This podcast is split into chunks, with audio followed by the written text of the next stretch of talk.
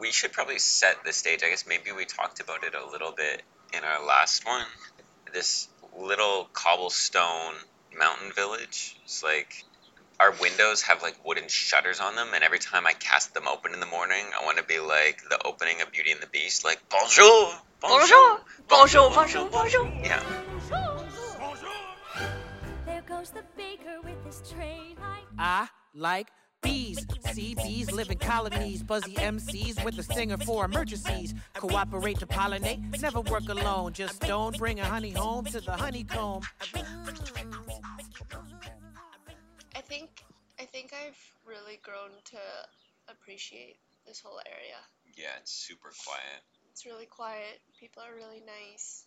It's like a port for the Tuscany region, I guess. It's a pretty big city. What is like 200,000 people or something? It feels much smaller than that actually. I'm gonna pull a Jamie from the Joe Rogan Experience and look it up. Survey says 93,000. Yay! Jess is right. That's fine. But yeah, so we're in La Spezia. We landed in La Spezia. We landed at the train station. It's kind of like a staging point for backpackers. There's so many backpackers. There's way more backpackers here than we've seen anywhere else in Italy.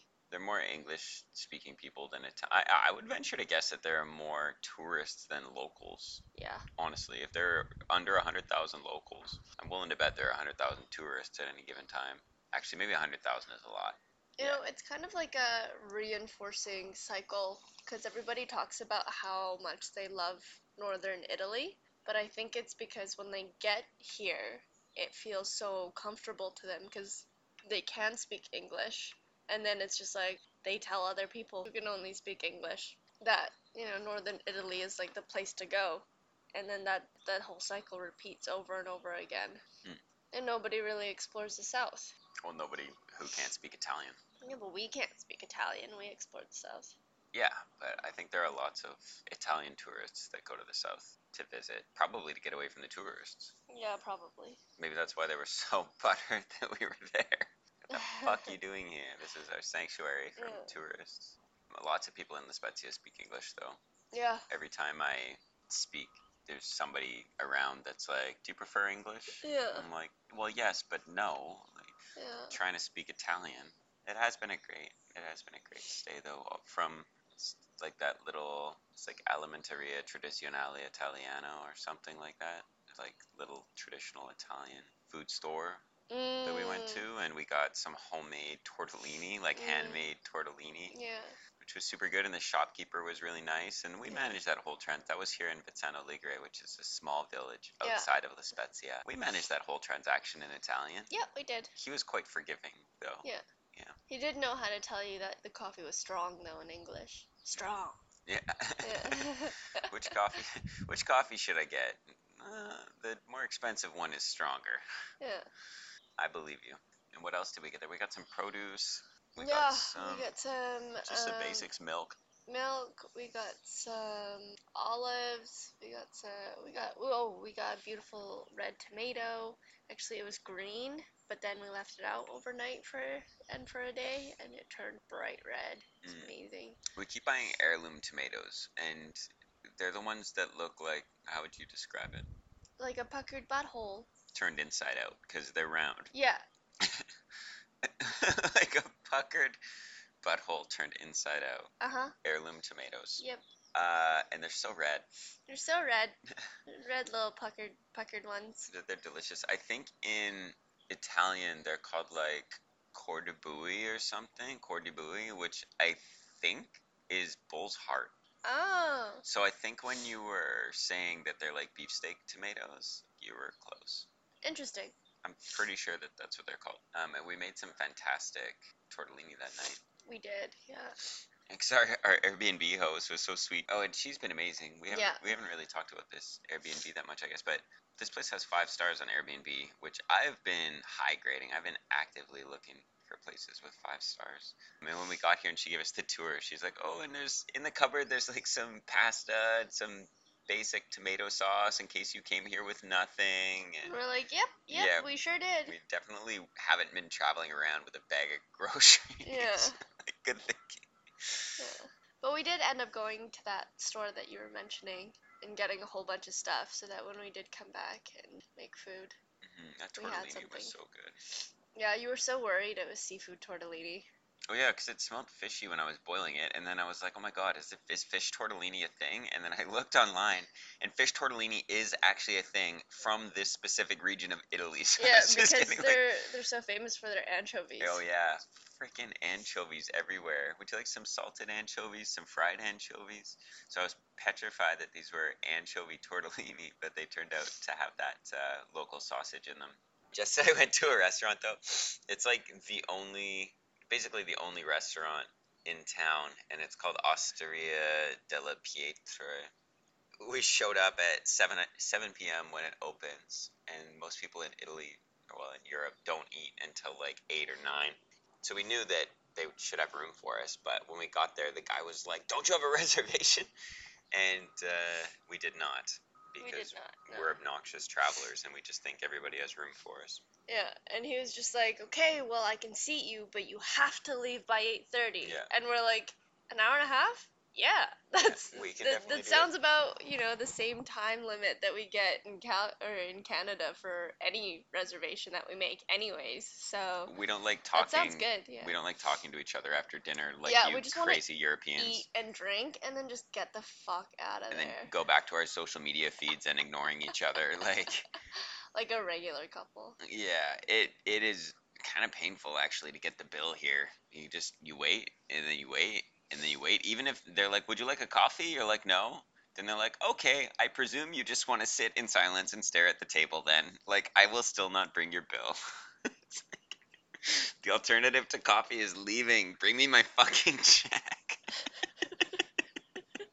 uh, it's nice though. Nice not to be rushed.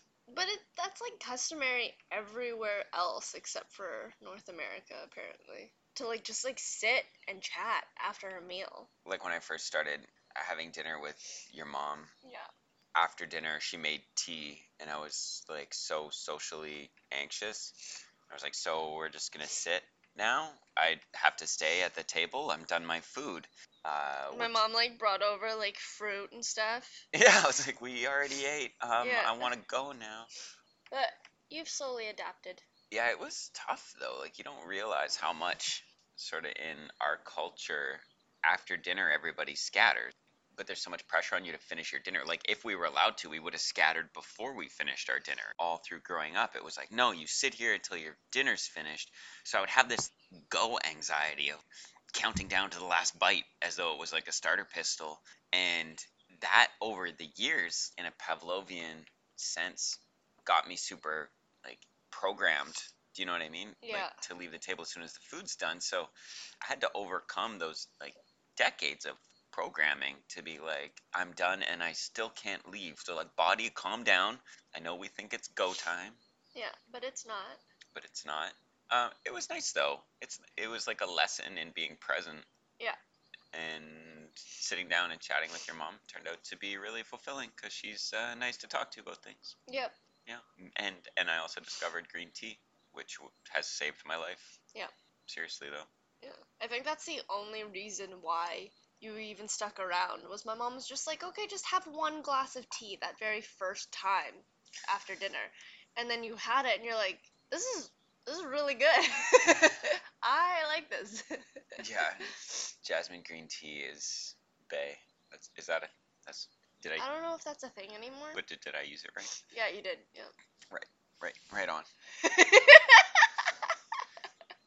But it's so astounding to me that this year when I was talking to the MBA class mm. um, at UBC before we left on this trip, there, as somebody was like, "How do you get over burnout?" And like, you must work such crazy hours as a management consultant, and like, how do you how do you push through when you got nothing left? And I was Like, like, basically, like what do you do for your mental health was the question. yeah, what do you do for your mental health? Yeah, how do you make sure that you have like proper boundaries set? How do you make sure that you're not overworking yourself? And Chris is like, I don't. I just drink green tea. Yeah, Jasmine green tea, and like the Asian students in the class were just like, "Yup," like nodding, like, "Yeah, I get it, I get Yeah. it." Um, but really though, it it's kind of funny if I can go down a rabbit hole on a little story. I actually think that it's like a medication. I think it's an underappreciated medication for ADD because I started drinking it with Jess's mom, and for whatever reason, I was. You know, you can make fun of me for wanting to leave right away, but it enabled me to actually stay. Just Focused your mind. yeah, and like whether it was comfortable or not, I was Mm. able to sit there and have a conversation, which is something that like wouldn't have really been possible. Right. And then when I like was doing the MBA, and I would drink it at night because it didn't have as much caffeine in it as coffee, but it would help keep me focused because it was a hot drink. I was drinking it at night to study and read to get through my work, and the next morning I would have some left over, so I would drink it with cold water, and then sitting in class drinking my chilled green tea, I realized I could concentrate so much better and like stay present and focused on what I was trying to watch and follow in class. And it genuinely has been like a life hack for me ever since. It's like I think it's the L-theanine, but maybe there's something else in it, the antioxidants or something. Mm, But really, it, it actually has changed my life. It's crazy. yeah. Maybe we should, instead of prescribing Ritalin, we should put kids on like green tea regimens. It's like holistic ADD therapy, not holistic, naturopath, naturopathic ADD therapy. So there you go. Um, is ADD mostly like a Western phenomenon? Is, is there a lot of ADD diagnoses in Southeast Asia? I don't know. I feel like the ADD kind of gets beat out of the children, like from an early age. Like, there's so much structure and there's so much like punishment around like not actually doing the things that you're supposed to do that it just like I don't know. Kids either just have to learn to deal with it on their own or honestly like I've never heard of an ADD diagnosis in Asia unless it's like extremely bad. So maybe it's being beaten out of the children, or maybe it's the tea. maybe it's both. I personally can attest to beating not being enough on its own because they tried that with me too. It, no, don't work.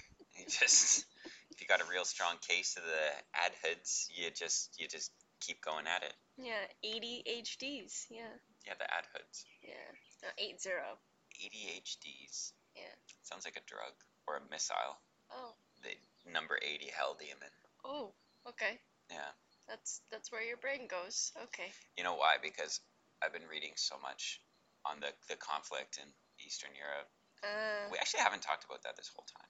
But I saw a post of some Russian like cardinals from the Russian Orthodox Church blessing a giant missile, like a giant missile, like the size mm. of a semi truck. And there was three like cardinals of the the Orthodox Russian Church, like blessing it with holy water, you know, shaking a stick at it or whatever. And the caption said, "Russian Orthodox ministers bless a rocket named Satan." And I was like, "That's that's really poignant." yeah. if if it's true right if it's true. Like i'm conscious that that came through my social media feed. Like it's the kind of story that's so sensational that people are just like oh my god and they share it without asking whether it actually happened. Mm, i like i'm gonna hope it did. I i think it's really funny you know you're not entertained by this. No, I'm entertained. what? I just like looking at you, and I like that you're looking at me.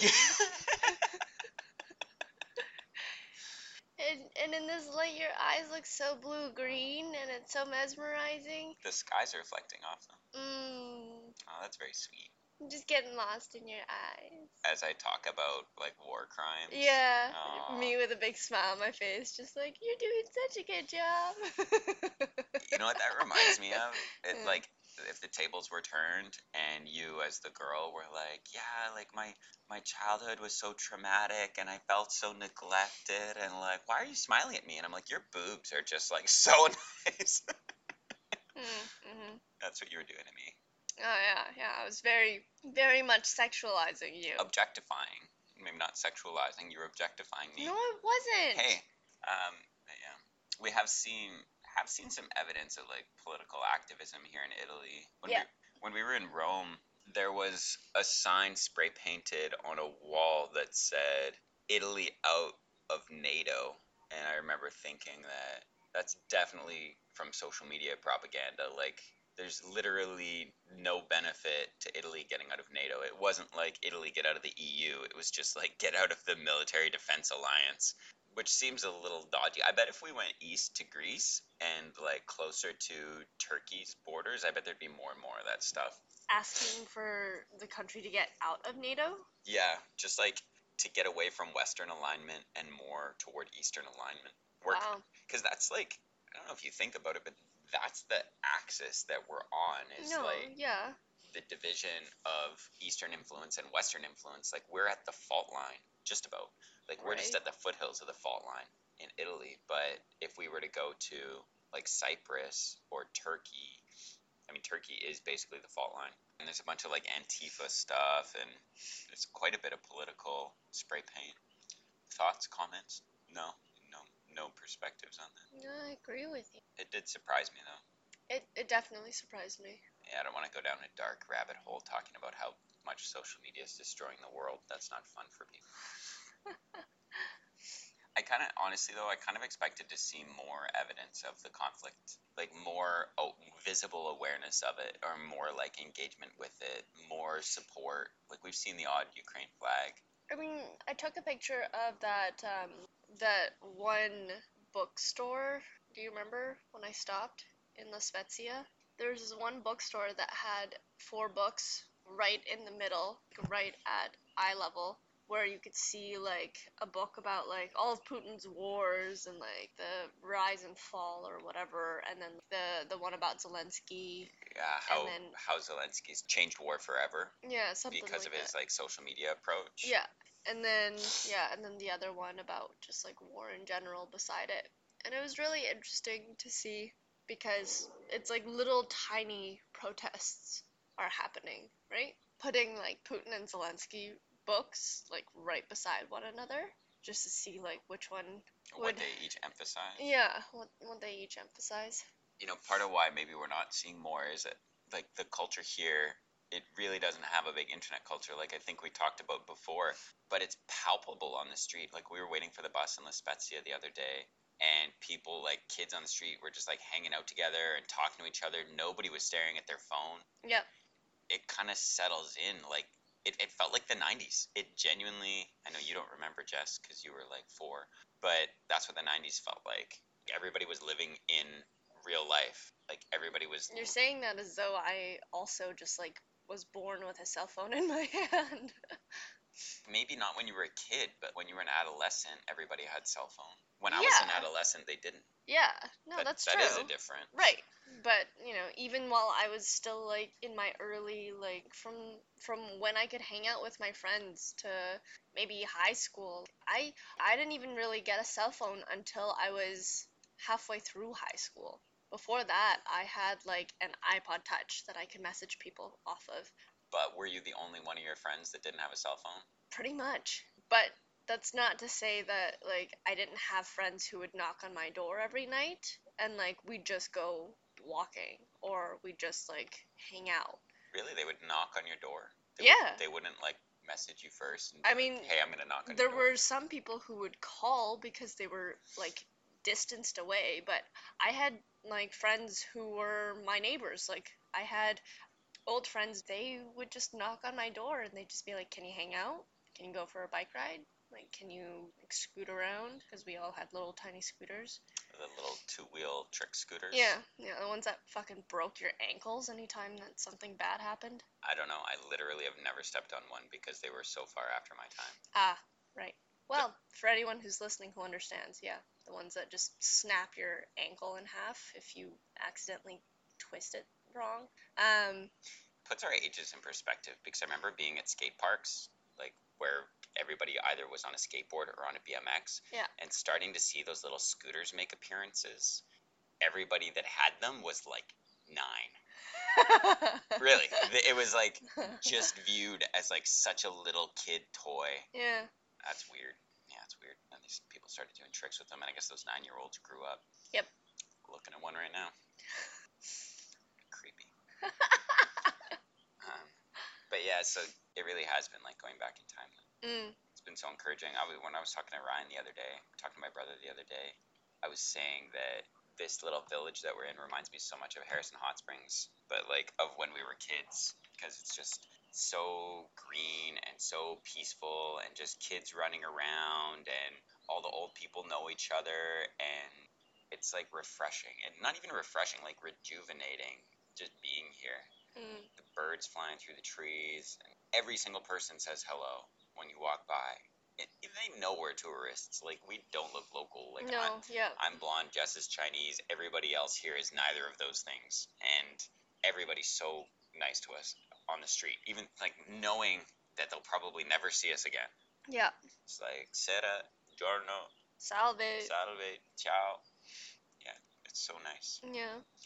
uh, when we lived in Harrison, Hot Springs, across the street from us, there was a family of Italians, and I think it was just their summer home because they would only like in the summers there'd be these big like family barbecues there, but they were behind all these hedges. You couldn't see into Mm. their yard. It was just like this big house, and you could hear them speaking Italian, and had these apricot trees all the way around their yard on the inside of the hedges, and we used to like pick the apricots and eat them because we were poor. Um, but it's so weird now seeing basically where they came from and understanding why they appreciated that place. Excuse me, why they appreciated that place and why they cultivated their yard to look like that with fruit trees around it and Mm. hedges and like that house you could lift it and transplant it here and it would totally fit. it would just fit. Yeah.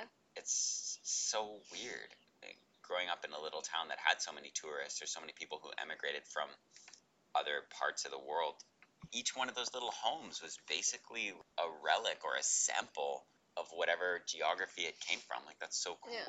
culturally. It's like um, it's like driving down what is it, Grandview Highway, and seeing those like random little blips of just like very Greek looking homes, like a little fountain and like a berry tree or like a fruit tree of some sort.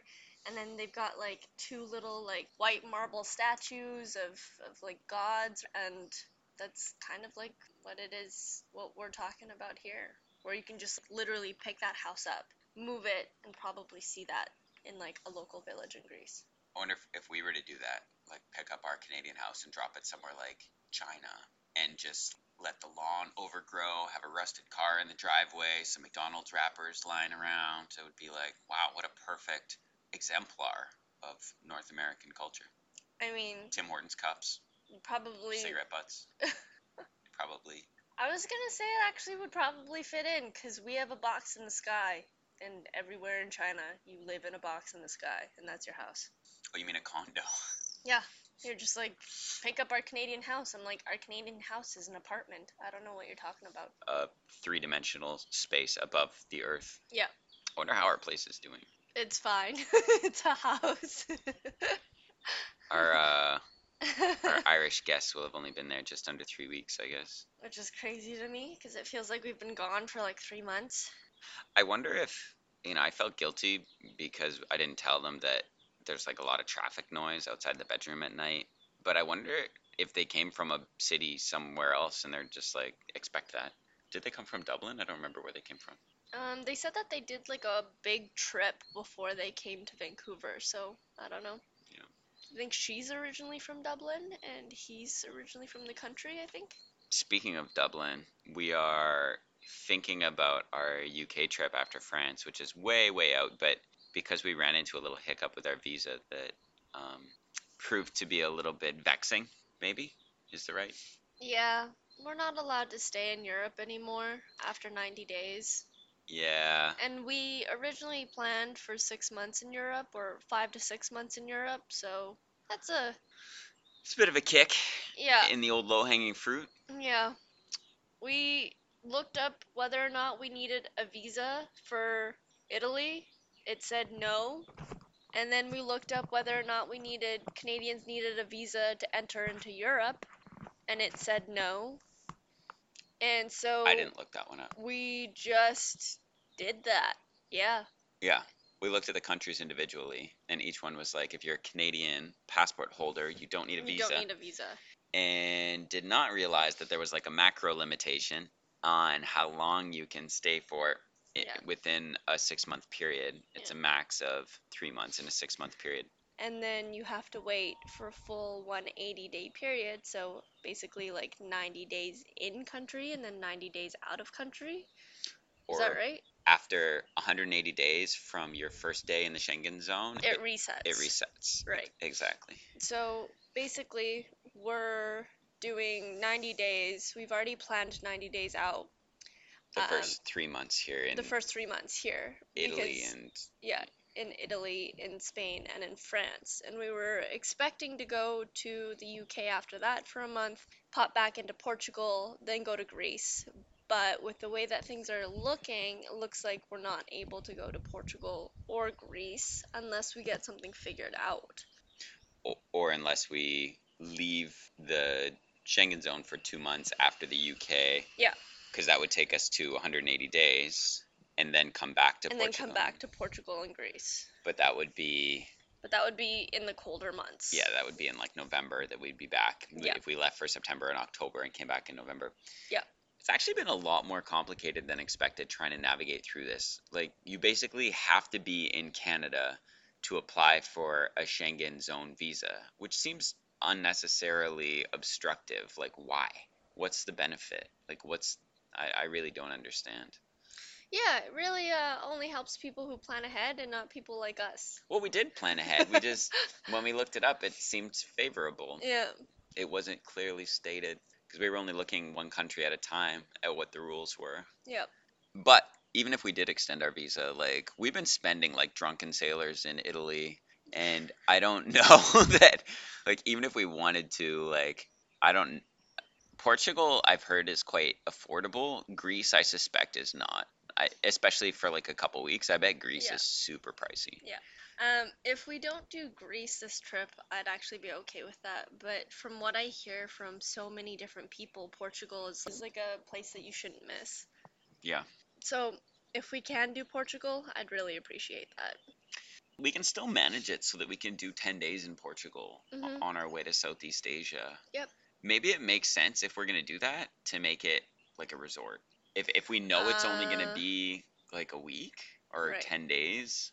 To do Wow. like an all-inclusive so Ten- that we don't have to worry about food. Yeah, just we we just like budget it in and be Yeah. like, "Okay, we've got a 1000 bucks for 10 days. Let's do that." Yeah, I mean, maybe we'd be able to find something like that. I don't know. I bet we could. I bet yeah, we could. yeah, let's And then- look into it. we just leave France a little early because the Yeah. the way that it's going now, we would have six days available in our visa free status as Canadians in Europe. Yeah. So if we leave France four extra days early, then we would have ten days available in the Schengen zone before Yeah. having to depart. And then as long as we don't have any layovers on our way out of the EU or we get arrested because we've overstayed our visa, yeah, we're officially like illegal immigrants. I love how they're like, oh, there's like like they think that Canadians are desperate to get to like Europe on the brink of World War Three and like the collapse of the EU.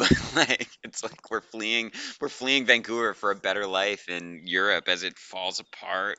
Yeah. like, those It's interesting that it's 90 days, though. Three months honestly doesn't feel like enough to explore all of Europe, but I guess people probably are forced then to do it for less. well, it's it's not that you can't go for more than 90 days. It's that anything beneath 90 days is considered casual. Mm, and anything above 90 days is like well now it's a trip and you should probably like you know apply to formalize it and you and I were just like, let's just fly by the seat of our pants. let's just do a casual and six months yeah, let's in just Europe. do a cash six months in Europe, and then you know we'll see where we go from there. for for anybody who hasn't been paying attention uh, immigration really has been quite a hot issue in Europe, especially in the EU and the Schengen zone over the last few years. There have been a lot of crises around migrants coming in, and it's a Mm. political third rail. Like you touch it and you get zapped. Right. and uh, immigration was one of the reasons why the UK wanted to leave the EU because they had a Mm. standardized immigration policy for all of Europe. Like the white people in the UK are the native people, and they were like, our like cultural heritage is being diluted, which is, you know, I mean, you hear that come from a lot of different ethnic groups around the world, and it's not quite, it doesn't sound quite as bad, but that was basically it. They were like, we're kind of losing our our historical cultural identity, and we're unhappy with it, and the rest of Europe doesn't seem to give a shit, so we're gonna leave. Man. I mean, if the First Nations people in Canada could have done that, don't you think they would have? You know what? We're feeling a lot less indigenous and a lot more white lately. Can we please slow down the European immigration? I could see them saying that, and nobody would have been upset. Well, the white people would have been upset, but go ahead. I know you you got a lot to say. No, it's okay. I'm not gonna get too political. All right.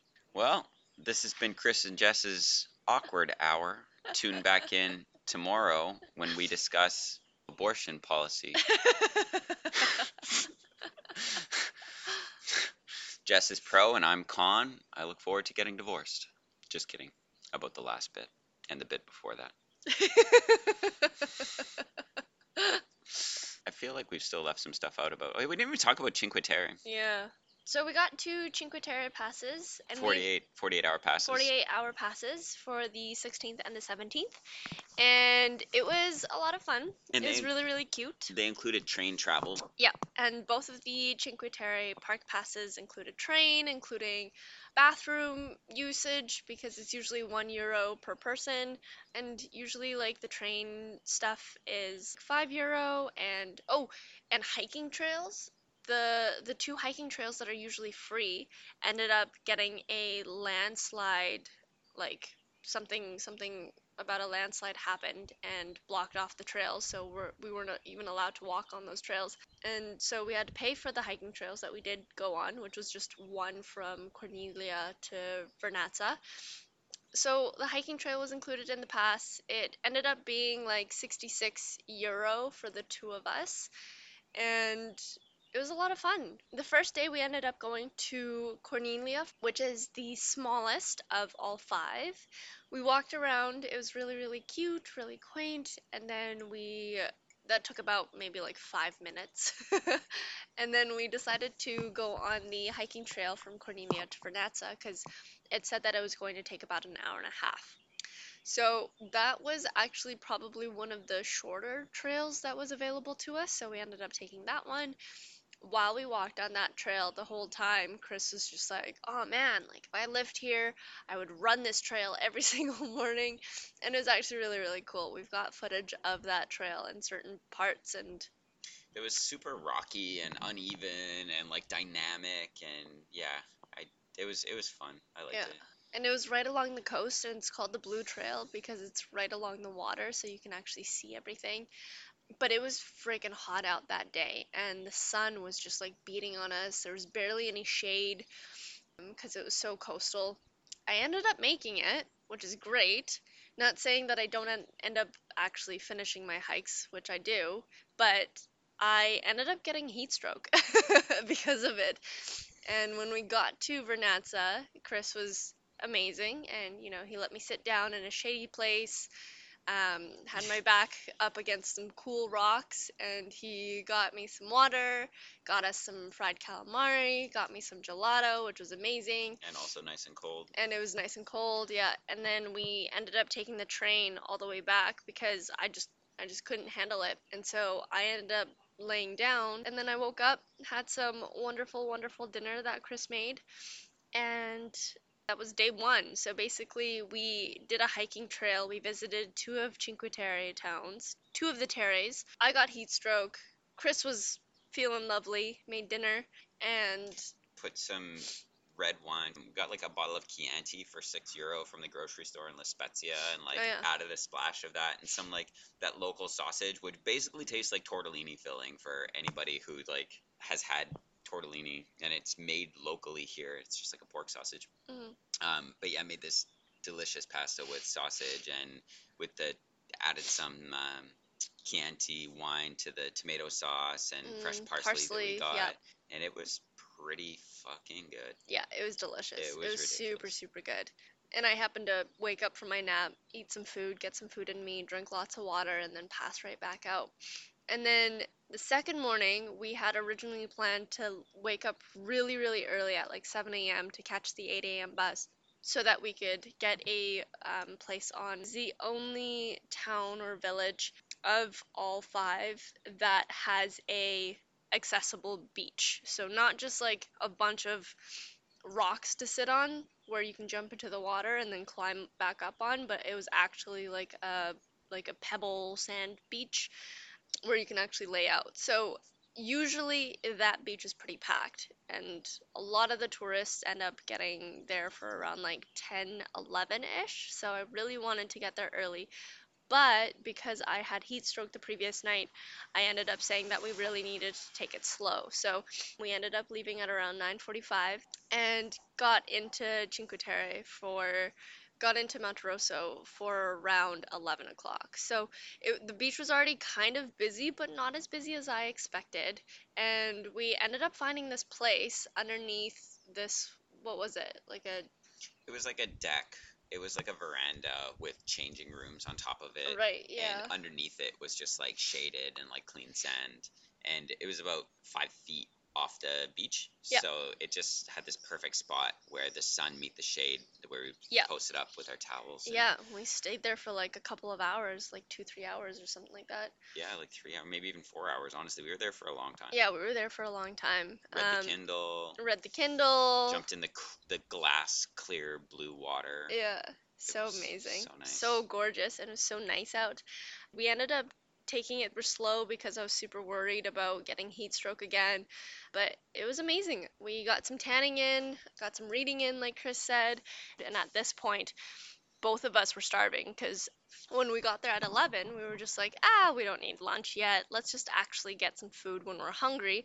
And by this time, we'd already been like walking around for close to an hour. Um, we were pretty starving. And there was this tiny little hole in the wall place with a bunch, like maybe like four or five, like two person seats outside that had a billboard up of sandwiches. Five sandwiches um, for each five of the towns with different types of like seafood combinations. So there was like an octopus one, a cod one, a shrimp one, Anchovy. anchovies, and another anchovy one of some sort. Yeah. And we sat down, and this German lady came out and was just like telling us all about the menu. They had breakfast there, which Chris was like, "Man, if we like stayed in this little town, this would be the exact place that I would want to go to every single morning," which was really awesome. And we ended up ordering sandwiches. Chris got one that was the shrimp one, right? Yeah, and then I got one with cod, and they were probably the best little fish sandwiches we'd had in a long time. Yeah, the one that I had was like it was it was supposed to come with roe and shrimp, and it had this like zucchini aioli, which was like an egg sauce with zucchini kind of blended into it, and it was freaking unreal. I got it without the roe because I would have vomited, but the the German owner of the little shop was like, "Oh, for sure you can have it without roe. That's the Mhm. most expensive part. I would love to give it to you without roe." Um, but every, a lot of the stuff in there was handmade. And we had some delicious lemon cake for dessert, and I had some amaretto cake that was Mhm. also handmade. And we liked it so much we stuck around for coffee. Yep. Just- Oh, and I had a limoncello spritz, which was Oh, yeah. amazing. Yeah, limoncello spritz was something definitely to have again. Yeah. And I haven't forgotten Ed. I'm still gonna have another Negroni before we leave Italy. Probably, Just just just Chris though. Probably in Venice. Yeah, not Jess, because she gets shit faced off of like one Negroni. um, yeah, that was that was a, a great trip. Yeah, we and it was a great find. took yeah and, and i wish i could remember the name of it because i would like to shout them out maybe i can post a website or something Mm. but they spoke english german italian spanish like Mhm. i think uh, yeah it was a great little spot great little spot and our server was so excited that we were there and he was so kind to us when we were leaving hmm and there was this american couple sitting right behind jess so across from me behind jess at, Oh, at, yeah. at the other table and they had just come in from trekking you could tell they were hot they were sweaty they were a little bit agitated Yeah. and it was like a young man and an older lady. I'm pretty sure it was his mom, and he was Yeah. like the kept 20 something son who hadn't left home yet. They had a little bit of money, clearly, and she comes in. She's like, oh, "Why can't I just like? Why are there only sandwiches? Why can't I just get? I just want like a parfait. Like asking our server, like, can you just do fruit? Like, can can I just have a fruit salad? Can I just have like strawberries with whipping cream? Do you have whipping cream? I'd like to dip strawberries in whipping cream. Uh, can we do like a wine tour? Like, can somebody tell us about all the different wines? And it was so disgusting. They were so obviously um, American. I'm sorry to say it, but I was just like, oh my god, these people are so fucking high maintenance, and yeah. it, it, just it trying to order everything off menu. and so aggressively in English, and it, it forced me. It like moved me to speak in Italian just to differentiate us from these clear like Mm. arrogant tourists So I started, I started ordering in Italian just to feel like I wasn't them. And then, sure enough, as they're doing their little wine tasting, she's like, oh, "My uncle had a vineyard in Northern California," and I was like, "Boom! The penny drops." Fucking Americans, I knew it. Not that there's anything wrong with Americans in general. Just you know, there are certain stereotypes about American travelers that uh, that just happened to come true that, that hold day. up. It, it was good though because I think that was part of why that our server was so appreciative of, Yeah. of us when we're just like, "What kind of dessert do you recommend?" He's like, "This is Yeah. handmade. You should Yeah, try he's it." just And we're like, this one's my favorite. Yeah. yeah, I just had this earlier today, and we're like, we'll have that. And Yeah. just being kind. Man, they were so obnoxious. Yeah. Just super, super dismissive too. Yeah. Like, oh, you don't have peaches? Okay, well, what do you have? Yeah. Strawberries? Okay, well, then I'll just get a cup of strawberries. and so aggressively Yeah. in English, and just like, yeah, it was it was tough. yeah. Sometimes I wonder if people can tell that we're not American, or if they just think that we're like oddly nice Americans. Maybe, I don't know. like yesterday when I went to there's little grocery trucks that come up into our tiny little mountain village. They'll like post up in the morning and open the the doors like the the side of the the box truck opens up and they'll have all this produce or cheeses and meats inside and I did some shopping there yesterday. I was ordering and the a local guy beside me he turned to me and he was like Inglese like you speak English and I was like yeah but not American Canadian. I just I do that every time now Yeah, Yeah. instinctively. instinctively. Yeah.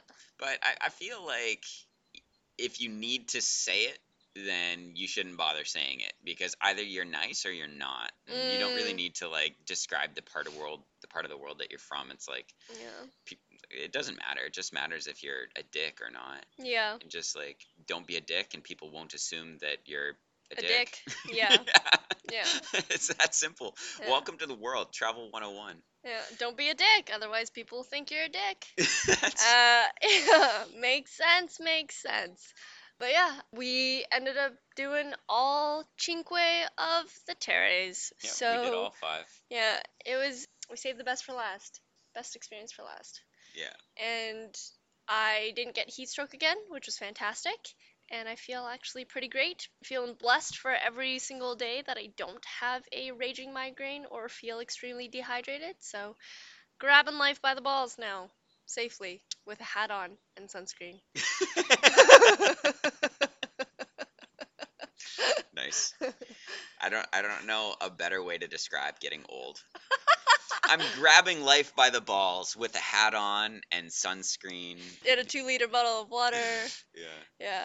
And uh, so hiking shoes. this is our last full day in Vezzano Ligure.